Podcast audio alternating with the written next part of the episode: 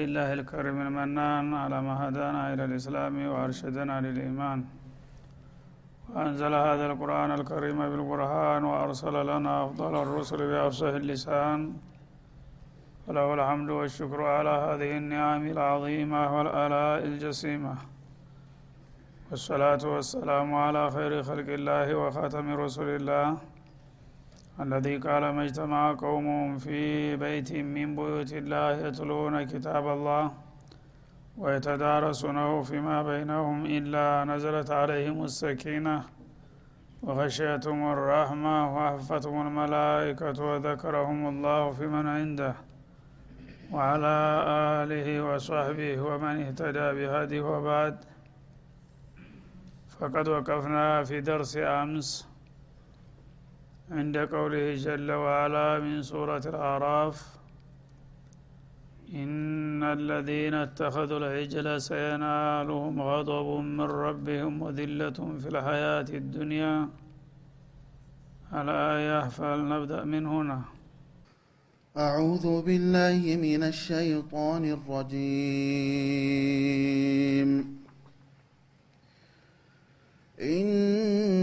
الذين اتخذوا العجل سينالهم غضب من ربهم وذلة في الحياة الدنيا.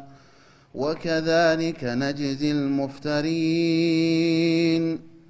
والذين عملوا السيئات ثم تابوا من بعدها وآمنوا إن ربك من بعدها. إن ربك من بعدها لغفور رحيم. ولما سكت عن موسى الغضب أخذ الألواح. ولما سكت عن موسى الغضب أخذ الألواح. وفي نسختها هدى ورحمة للذين هم لربهم يرهبون. واختار موسى قومه سبعين رجلا لميقاتنا. فلما أخذتهم الرجفة قال رب لو شئت أهلكتهم من قبل وإياي أتهلكنا بما فعل السفهاء منا؟ إن هي إلا فتنتك تضل بها من تشاء وتهدي من تشاء. أنت ولينا فاغفر لنا وارحمنا وأنت خير الغافرين. واكتب لنا في هذه الدنيا حسنة وفي الآخرة إنا هدنا إليك. قال عذابي أصيب به من أشاء ورحمتي وسعت كل شيء. فسأكتبها للذين يتقون ويؤتون الزكاة والذين هم بآياتنا يؤمنون.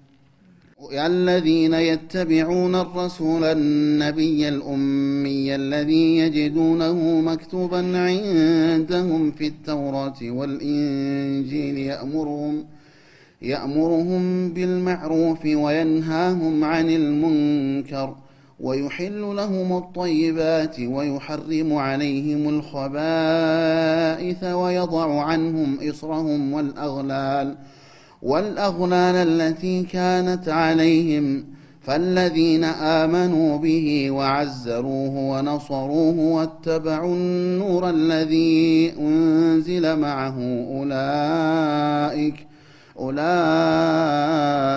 هم المفلحون قل يا أيها الناس إني رسول الله إليكم جميعا الذي له ملك السماوات والأرض. لا إله إلا هو يحيي ويميت. فآمنوا بالله ورسوله النبي الأمي الذي يؤمن بالله وكلماته واتبعوه لعلكم تهتدون. ومن قوم موسى أمة يهدون بالحق وبه يعدلون. وقطعناهم اثنتي عشرة أسباطا أمما.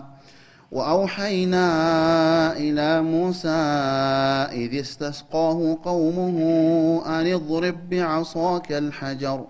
فانبجست منه اثنتا عشرة عينا.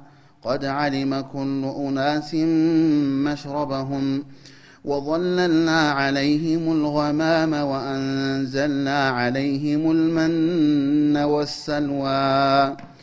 كلوا من طيبات ما رزقناكم وما ظلمونا ولكن كانوا أنفسهم يظلمون.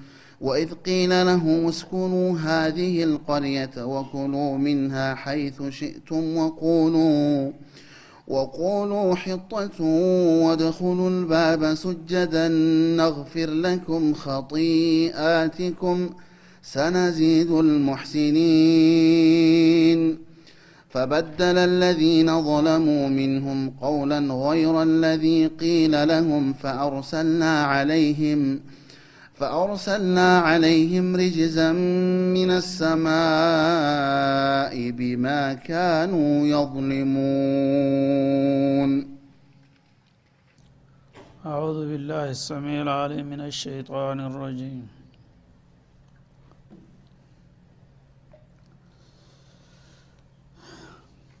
ما زال السياق الكريم مستمرا مع قصة فرعون مع قصة موسى عليه السلام وقومه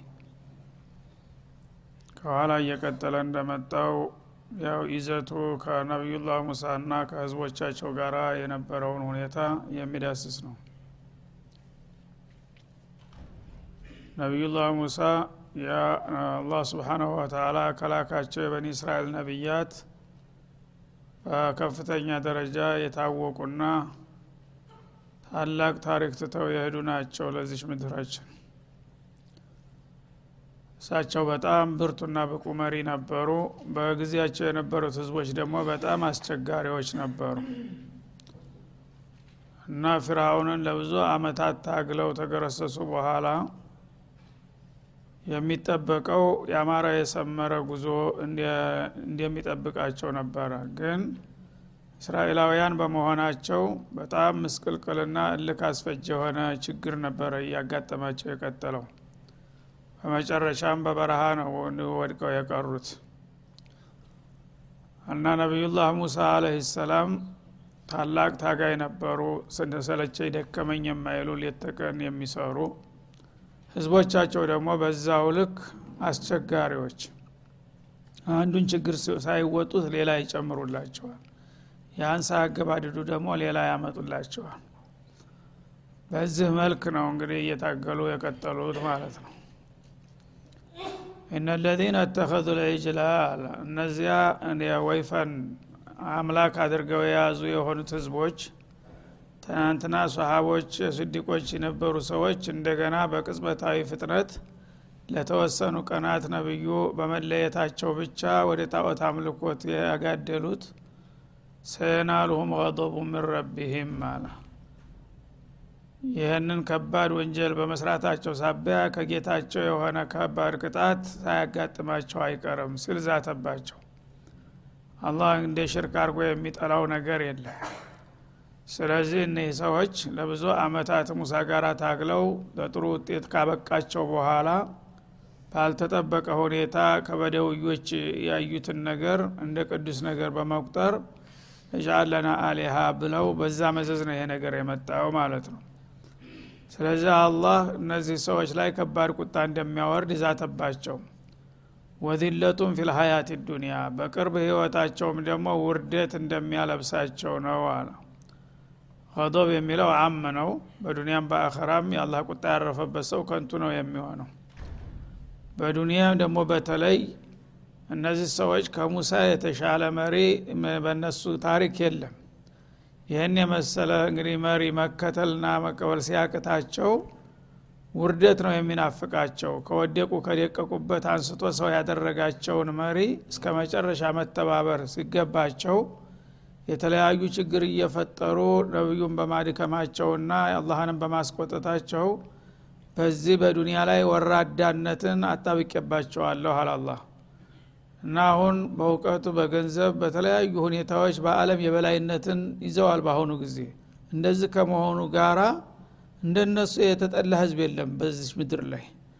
እስራኤል ከተባለ ነው የሚለው ሁሉም ይሄ ምንድነው? ከአላህ የተሰጣቸው እንትን ነው ማለት ነው። ወራዳነት በህዝብ የተጠሉ ሰዎች ናቸው ማለት ነው። በአኸራም ደግሞ የባሰው ነገር ነው የሚጠብቃቸው። ወከዛሊከ ነጅዚል ሙፍተሪን ቀጣፊዎችን ሁልጊዜም እንደዚህ ነው የምንመነዳው ጸረ እውነት የሆኑትን። ሀቅ ሲሰጧቸው ገልብጠው ውሸትን የሚናፍቁ በመሆናቸው እንዲህ አይነቶቹን ሰዎች በዱንያም በአኸራም እርግመትና ቁጣ ነው የማሰፍርባቸው ሲል ዛተ እንዳለውም ነው ማለት ነው። ግን የእነሱ እርጉምነት ለሌላው እየበቃ እየተረፈ ነው ያለው አሁን። እነሱ አውሬ ሆኑ ተንሳንያ እየራቁ ሄዱ። እንደገና የእነሱ ጦስ አለምን እያመሰ ነው ያለው አሁን። በዱንያ ላይ ያሉ ችግሮች ሁሉ በቀጣም ሆነ በተዘዋሪ ከእነሱ ተንኮል ጋር ይገናኛሉ። ወለዚነ አሚሉ ሰይአት እንደዚህም ከመሆኑ ጋር ደግሞ አላህ ስብሓናሁ ወተላ ገፉረን ተዋብ በመሆኑ ከነሱ መጥፎ ሰርተው ቱመ ታቡ። ስተታቸውን አውቀው ተጸጽተው የተመለሱ ካሉ ሚን ከዛ ከመጥፎ ስራቸውና ድርጊታቸው የሚመለሱና የሚጸጸቱ ከተገኙ ወአመኑ እምነታቸውን እንደገና የሚያስተካክሉ ቢኖሩ እነ ረበከ ሚን ከዛ አስከፊ ከሆነ ባህሪያቸውን በኋላ ለተመለሱ ሰዎች ያንተ ጌታ ለገፉሩ ረሂም ምህረተ ሰፊና ሩህሩህ ነው ይላል። እንግዲህ ከነሱ የከፋ ተንኮለኛና ሸረኛ ባይኖርም ከነሱ መካከል ይህንን ስተቱን ተገንዝቦና ተጸጽቶ ወደ እኔ ከመልሶ እንደገና እምነቱም የሚያስተካክል ከተገኘ በር አልዘጋበትም። ባበል ተውባ መፍቱሕ ነው ሁልጊዜም ለእነሱም ቢሆን ይላል አላ ስብን ተላ እንግዲህ አሽቀልቀውም ከመሆናቸው ጋር እውነትን እያዩ እያወቁ ሁልጊዜ ውሸትን የሚናፍቁ ከመሆናቸውም ጋር በአጋጣሚ ከልባቸው ተውባ ካረጉና ወደ እኔ ከተመለሱ በእነሱም ላይ የተውባ በሬን አልዘጋባቸውም ሲል አሁንም ይጋብዛቸዋል እንዲመለሱ ማለት ነው። በዚህ መልክ የተቆጣባቸውና የረገማቸው ህዝቦች ከመሆኑ ጋራ ከተመለሱ እቀበላቸዋለሁ ማለቱ ሌላው ከነሱ ያነሰው ጥፋተኛ ደግሞ ይበልጥ የመመለስና እጌተ ዘንዳ የተቀባይነት እድሉ የሰፋ መሆኑን ያመለክታል። ወለማ ሰከተ አን ሙሳ እና ነቢዩላህ ሙሳ እንግዲህ ከዛ ከበረሃ መርዶ ተነግሯቸው አንተ ኪታብ ልትመጣላቸው መጣ እነሱ ግን ጣዖት አቋቁመው እየተገዙ ነው ብሎ ጌታ በሚነግራቸው ጊዜ በጣም ተናደው እሳት ለብሰው እሳት ጎርሰው መጡ መጡና እዚህ ወንድማቸውን አንገቱን ጠምዘው ሊገሉ ታገሉት። እሱገር ቀስ ብሎ ሁኔታውን የነበረውን ሁኔታ አስረዳቸውና አሳመናቸው ማለት ነው። ከዛ ወንጀለኛው ማን እንደሆነ አጣርተው ደረሱበት። ያ ሙናፊቅ ሰውዬ እንደሆነ። ከዛ በኋላ ቁጣቸው ቀስ በቀስ እየረተመ መጣ ማለት ነው። ለማ ሰከተ አሙሰል ማለት ሰከነ ማለት ነው ሰከተ ቁጣቸው እየሰከነና እየበረደ ሲመጣ አኸዘል አልዋህ ቅድም በንዴትና በብስጭት የወረወሩትን ሰሌዳቸውን እንደገና አነሱ ማለት ነው። ሲረጋጉ ቅድም እንግዲህ ተስፋ የመቁረጥ አዝማሚያ ነበረ በስሜታቸው ላይ ያጠላባቸውና ራሳቸውን መቆጣጠር አቅቷቸው አላህ የሰጣቸውን ቅዱስ መጽሐፍ ወሩረው ጥለው ነበረ ለሰሌዳው እስከሚሰበር ድረስ ማለት ነው አሁን ምነካኛ በርኩ እንዲያሉና ራሳቸውን እንደገና በማስታወል ወደ ኋላ ተመልሰው የጣሉትን አልዋህ ሰሌዳዎችን መለቃቀም ጀመሩ። ወፊ ኑስኸቲያ ሁደን ወራህማ። በነዛ በኪታቦች ኮቤ ላይ የአላህ መመሪያና ረህራሄ የተሞላባቸው አንቀጾች የሰፈሩባቸው የሆኑትን ሰሌዳዎች ማንሳትና ማስተካከል ጀመሩ ይላል። እና እነዛ ሰሌዳዎች በጣም ጠቃሚና ገንቢ የሆኑ መመሪያዎችን ለዱንያም ለአኸራም ያዘሉ ነበሩ። ሁዳ ለተቀበለና ለተከተላቸው ሰዎች ፍጹም የሆነ መመሪያ። ወራህማ እንደገና የጌታ ርኅራሄ ማግኛ የሆኑ አያቶች የሰፈሩባቸውን ሰሌዳዎቻቸውን አነሱና አስተካከሉ። እና ሁዳና ረህማ የሆኑት ለነማን ነው? ሊለዚነ ሁም ሊረቢህም ይርሃቡን እነዛ ጌታቸውን ከልብ ለሚፈሩ ለሆኑት አማኞች እንግዲህ ተቋ ላለው ሰው ተቁርአን በፊት ተውራትን የሚያህል ኪታብ በምድር ላይ ወርዶ አያቅም ቅንነት ያላቸው ሰዎች ሁሉ ተተቀበሉትና ከተከተሉት የአላህን ሙሉ መመሪያና ርኅራሄ የሚያወርሱ የሆኑ አንቀጾችን ያዘለ ኪታብ ነበር ማለት ነው። በዛ መልክ እንደገና ነቢዩላህ ሙሳ ተረጋግተው መጽሐፋቸውን አንስተው አዲስ እንደገና ጉዟቸውን ጀመሩ ማለት ነው። በዛ ሁኔታ ላይ እያሉ ያው ተውባ እንደሚቀበላቸው አላህ ተስፋ ስለሰጣቸው በል እንግዲህ እነዚህ ሰዎች እኔ የምላቸውን መቀጫ በጸጋ የሚቀበሉ ከሆነ አሁንም ልምራቸው እችላለሁኝ እላቸው። ምንድ ነው ሸርጡ ሲባል ራሳቸውን ለግድያ ማቅረብ አለባቸው። ቁለሁም እቅቱሉ አንፉሰኩም ዛሊኩም ኸይሩን ለኩም ዕንደ ባሪኢኩም እንደሚለው ሱረቱ ልበቀራ ላይ ማለት ነው እንድትማሩ ከፈለጋችሁ ወንጀሉ ከባድ ነውና በግርፋት በስራት የሚለቃችሁ ነገር አይደለም። ደም ማፍሰስ ይፈልጋልና ምስዋት ራሳችሁን ለማቅረብ ፈቃደኞች ከሆናችሁ ተጀሃነም ይሻለናል ካላችሁ መሰየፍ አለባችሁ። ለዚህ የምትስማሙ ከሆነ እምራችኋለሁኝ የሚል መመሪያ ላከላቸው ማለት ነው። ያነ የደነገጡና ብዙዎቹ ያው በየዋህነት ነው ሰውየው አወናብዷቸው የገቡበት ይሁን ግደለም እንግዲህ ተጀሃነም ይሻለናል ብንሰየፍ አሉና ተስማሙ። በዛ ሁኔታ በሰልፍ ደርድረው ያው መሰየፍ ጀመሩ ማለት ነው። የተወሰኑት ያው ተተመቱ በኋላ እንደገና ነቢዩላህ ሙሳና ሀሩን በመሬት ላይ ተደፍተው በማልቀስ ጌታቸውን ተማጸኑ። ያነ አርሐሙ ራሒሚን በቃ እንግዲህ አቁሙ አለ። የተገደሉትን ሸሃዳ እንዲሆኑ የተረፉት ይቅርታ እንደተደረገላቸው ታወጀ ማለት ነው ከዛ በኋላ ይህንን እንግዲህ ተውባውን የበለጠ ለማጎልበት አሁንም የአገር ሽማግሌዎችን ምረጥና ከነዛ ቅጣዖት ካልተገዙት ተንጹሃኖቹ ሽማግሎችን ይዘህ እዛው ሲና በረሃ ትመጣለህ። እነሱ ህዝቡን ወክለው እስትግፋር ይቅርታ ይጠይቁ ብሎ እንደገና ሌላ ጥሪ መጣላቸው ማለት ነው። ለዛ ነው ወክታረ ሙሳ የሚለው ቀውመሁ አገር ሽማግሎችን ይዘህና ቶሎና የተውባውን ጥያቄ በጅምላ ህዝቡን ወክለው እየቀባኢሉ የተመረጡ ሰዎች መጠው እስትግፋር ያድርጉ ብሎ ጠራቸው። በዛ መሰረት ወክታረ ሙሳ ቀውመሁ ሰብዒነ ረጁላ። ነቢዩላህ ሙሳ ከህዝባቸው መካከል ሰባ የሚሆኑ የአገር ሽማግሌዎችን መረጡ ከየጎሳው ማለት ነው።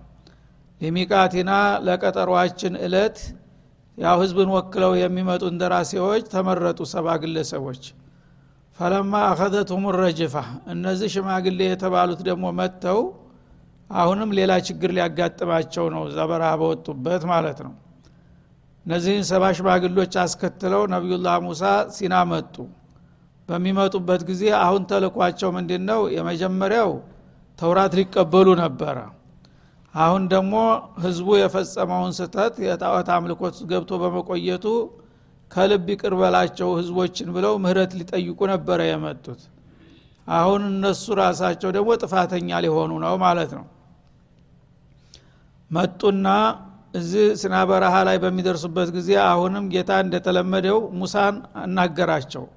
በሚያናግራቸው ጊዜ የሆነ ኑር ነገር ላያቸው ላይ ይዘንባል። ያ ኑር ንጽብራቅ ይፈጥርና ቀጥታ ሙሳን እንደ ድንኳን ይከባቸዋል ተይታ እስከሚሰወሩ ድረስ ማለት ነው። በዛ ሁኔታ ላይ ሰዎቹም እዛው ተጠግተዋል የሱጁድ ያደረጉ። ሱጁድ ባደረጉበት ሰዓት ሙሳን ጌታቸው ጋር ሲነጋገሩ ሰሙ ድምፅ ማለት ነው።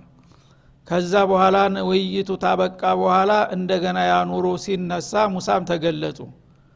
አሁን በዛ ሁኔታ ላይ ዱዓ ሲያደርጉ ምን ይላሉ? ለህዝብ ይቅርታ ሊጠይቁ ነው ተልከው የመጡት እንግዲህ አላሁመ እግፊር ሊበኒ እስራኤል ማአክጧት ወአዝነባ ብለው ዱዓ ሊያረጉ ህዝብን ወክለው የመጡ ሰዎች የግል ጥያቄ ማቅረብ የጀመሩ ማለት ነው። ያው ራስ ወዳድ ናቸው እነሱ። ህዝብን ልኮ ለአንድ ጉዳይ ሂደት ያበቃ እንደገና የግል ጥያቄ ታቀርባለህ የተላክበትን ትተ ይሄ ነው ደግሞ አስቆጥቶ አሁን ሌላ ችግር የሚያመጣው ማለት ነው። እና ምን አሉ? አላሁመ አዕጢና ማለም ቱዕጢ አሀድን ለማንም ሰው ለማንም ህዝብ ሰጥተው የማታቀውን እድል ለእኛ ስጠን። ባለፈውም ሰጥተው የማታቅ ወደፊትም ለማንም የማትሰጠው። ይሄ የራስ ወዳድና የስግብግብነት ስሜት የተሞላበት ጥያቄ ማለት ነው። ህዝብ ወክለው ነው የመጡት። ለህዝባቸው እንኳን እንዲህ ብለው ቢጠይቁ ምንም አይደለም። እዛ ለሄዱት ለራሳቸው ነው እንደዚህ የሚሉት። ታሁን ቀደም ለማንም ሰጥተው የማታቅ ወደፊትም ለማንም የማሰጠው እድል ለእኛ ስጠን ብለው ጠየቁ ማለት ነው ህዝቡን ግን ረስተውታል። ያነ እንዴት እንዳያርገው ክያና አድርገው ለህዝብ ተወክለው የመጡ ሰዎች ምቀኝነት የተሞላበት ለእኛ እንጂ ለማንም እንደማታቀም ሰውን እድል ስጠን ብለው መጠየቃቸው ትክክል አይደለም በሚል አላህ ሊቀየማቸው ነው ማለት ነው። ስለዚህ ሱአል አደብ በዱዓ ላይ ጥንቃቄ ያስፈልጋል የሚባለው እንደዛ ነው። አግባብ የሌለው ጥያቄ ከጠየቅ ወደ ጥፋት ልትሄድ ትችላለህና ማለት ነው። አንዱ ይሄ ነው። ሌላው ጥያቄ አሁንም ያው የሙሳ በሚገናኙበት ጊዜ ንግግር ሲያደረጉ ስለሰሙ ጌታን አሳየን የሚለውን ጥያቄ አንስተዋል በተጨማሪ ማለት ነው። በዚህ ጥያቄ ሳቢያ አላህ ተቆጣና ወደ አሁኑ ረጅፋ መጣ። እነሱ ዱዓችን ተሰምቶ መልካም ጸጋ እናገኛለን ብለው ሲጠብቁ አካባቢው ተለዋወጠ ማለት ነው የሆነ ጩኸት አስተጋባ ባየር ላይ። ያነ ምድር ተንቀጠቀጠ ተርገፈገ በድንጋጤ አለቁ ሰዎቹ ማለት ነው። ያነ ሙሳ ብቻቸውን ቀሩ ደነገጡ። እና እነዚህ ሰዎች ለህዝብ ምህረት ሊቀበሉ መጥተው እነሱ እንደገና እንዴት እዚህ ይረሸናሉ ብለው እሳቸው ደግሞ ከጌታ ጋር ሊፋጠጡ ነው ማለት ነው። ቃለ ረቢ ለው ሽእተ አለክተው የሚንቀብሉ እነዚህን ሰዎች ልታጠፋቸው ከሆነ የጠራሃኝ እዚህ መምጣት ምን አስፈለገ? እዛው አገራቸው በህዝባቸው መካከል እያሉ ለምን አላጠፋቸውም አሉ። ወይ እያይ እኔንም ልታጠፋ ብትፈልግ ባሪያ ነኝ። እዛው ልታጠፋን ትችላለህ። አሁን ግን የአገር ሽማግሌዎችን መርጬ ይዤ መጥቼ እያንዳንዱ የበዙ ሺህ ህዝብ ተወካይ ናቸው። እዛ በረሃ ወስዶ አስፈጃ አባቶቻችንን ብሎ ህዝቡ እንዴት ነው የሚቀበለኝ? ብለው ማልቀስ ጀመሩ ማለት ነው ብትፈልግ ለማጥፋት እዛው እያለን እኔም እነሱም ህዝብ እያየ እዛው ልታጠፋን ስትችል እንደገና መልካም ስጦታ ስጣቸዋለሁ ብለ ጠርተን ሲያበቃ ምንስ ቢያጠፉ? እነዚህ ሰዎች እዚህ በረሃ ላይ ወድቀው መቅረት አለባቸው እንዴ? እኔ ደግሞ የስንት ህዝብ ተወካይ እዚህ ትቼ ባዶ እጄን እንጠልንጠል እያልኩ ብመለስ ማን ነው የሚቀበለኝና የሚያስገባኝ? በማለት ጌታቸው ጋር ክርክር ጀመሩ ማለት ነው አቱህሊኩና ቢማ ፈዓለ ሱፈሃኡ ሚና አሉ። ከእኛ መካከል አንዳንድ አላዋቂ ቂል የሆኑ ሰዎች በፈጸሙት ስተት ሳቢያ ሁላችንንም በጅምላ ታጠፋናለህ እንዴ አሉ። እንግዲህ የሱፈሃ የሚሏቸው አንደኛ ያው መጀመሪያ ጣዖት የተገዙት ወይፈን የተገዙ ሰዎች ሱፈሃዎች ናቸው። ለነሱ ምህረት ሊጠየቅ ተመቶ ነው አሁን ደግሞ ሌላ ችግር የተፈጠረው ማለት ነው ስለዚህ የወንጀለኞች ተወካይ ናችሁ ብለህ ተጸይፈሃቸው ነው ያጠፋሃቸው? ይሄ ከሆነ ደግሞ በነዛ በባለጌዎቹ እኛ መቀጣት አግባብ ነውን ብለው ጠየቁ ማለት ነው። ወይም ደግሞ እዚህ መጥተው ሽማግሎቹ የአላስፈላጊ ጥያቄ ወይም የዘረኝነት ጥያቄ በማንሳታቸው በዚህ ባላዋቂዎቹ ጥፋት እኛን ሁላችንም በጅምላ ታጠፋናለህ እንደ በማለት ይከራከሩ ጀመር ማለት ነው ኢንሄ ኢላ ፊትነቱ ካሉ ለማንኛውም ይህቺ የአንተ ፈተና ናት። አንተ መቸም ባሮችን ትፈትናለህ እንደተለመደው። አሁን እኛ ላይ ያመጣሃት ፈተና ናትና ቱዲሉ ቢሃ መንተሻ በዚህ በፈተና ሳቢያ የፈረድክበትን ሰው ታሳስተዋለህ። እኔም ደግሞ በብስጭት ስሜት እንዲያትጨምረኝ ማለታቸው ነው። አንተ ፈተና ሲመጣ እንግዲህ አንዱን ሲሉት ሌላው ባልተጠበቀው ነግና እኔም አሁን ተኮስ ያለ ቃል የምናገረው ሁኔታው ተሰምቶኝ ነው ግን ራሴን መቆጣጠር እፈልጋለሁ አሉና ኢንሄ ኢላ ፊትነቱ ካሉ ዶብጠን ነፍስ ራሱን ሰው መጠበቅ አለበት። በሚቆጣ ጊዜ ላተቅዶብ እንዳሉት ሰው ሲቆጣ ራሱን መቆጣጠር አይችልም። አንድ ስተት ይናገራል የዛ ጊዜ በዛ ይጠለፍና ባሰ ችግር ውስጥ ይገባል ማለት ነው። አሁን ገባቸው ነገሩ። ሰዎቹን ያው እንደዚህ አድርገህ አሁን እዚህ የፈጃቸው በረሃማ ቦታ ላይ በጥፋታችን ሳቢያ ነው በመሰረቱ። ሁኖም ግን አንተ ያሰብከው ነገር አለ። ያንተ ፈተና ሲመጣ ደግሞ በዛ ፈተና ሳቢያ የፈለግከውን ሰው ታሳስተዋለህ። ወተህዲ መንተሻ ያችን የመጣችውን ፈተና ደግሞ በአግባቡ መልስ ለሰጠ ሰው የሻህለትን ደግሞ ትመራዋለህ። ስለዚህ እነሱን አድናለሁ ብዬ እኔም እንዳልሳሳት አሉና ራሳቸውን እንደገና ጨበጥ አደረጉ ማለት ነው አንተ ወልዩና ወደ ማባባሉ ተመለሱ መከራከሩን ትተው። አንተ ዋቢያችን ነህ። ያው ማን አለን? ካንተ በስተቀር። ብታጠፋንም በጥፋታችን ነው በስተታችን ነው ይገባናል። ካዘንክልንም አንተ ነህ ዋቢያችን አንተ ጋራ መፋጠጥ አያስፈልግም አሉ እንደገና ማለት ነው። ፈግፊር ለና እና በመሰረቱ እዛ የቀሩትም ሆነ እዚህ የመጡት ሁሉም በስተታቸው ነውና ችግር የመጣባቸው ይቅር በለን በቃ በለን ወረሐምና እዘንልን ወአንተ ኸይሩ ልጋፊሪን አንተ ከመሀሪዎቹ ሁሉ የበለጥክ የወንክ መሀሪ ነህና ምንም ጥፋቱ ቢደጋገምና ቢደራረብም ከአንተ ረህማ አይበልጥምና ይቅር በለንና እለፈን አሉ። እና እፍር ለና ወርሐምና የሚለው ቃል ተጣምሮ በሚመጣ ጊዜ ሙሉ ምህረት ስጠን። ወደፊትም ደግሞ ወደ ስተት እንዳንመለስ የመጨረሻ እርቅ አውርድልን ማለትን ያመለክታል ይላሉ ሙፈስሮች በዚህ መልክ እንግዲህ ነቢዩላህ ሙሳ ያ ያጋጠማቸውን ችግር መፍትሄ ለማምጣትና ጌታቸው ጋር ለመቀራረብ ለመግባባት ጥረት አደረጉ። ተሳካላቸውም ማለት ነው። አላህ ስብሓናሁ ወተላ ምንጊዜም አመላለስን ላወቀ ሰው ጨክኖም አይጨክንምና እሳቸው በዚህ መልክ ጌታቸውን መማፀን ጀመሩ። ዱዓው ይቀጥላል። በሚቀጥለው እንመለስበታለን። ወሰለ ላሁ ወሰለም አላ ነቢይ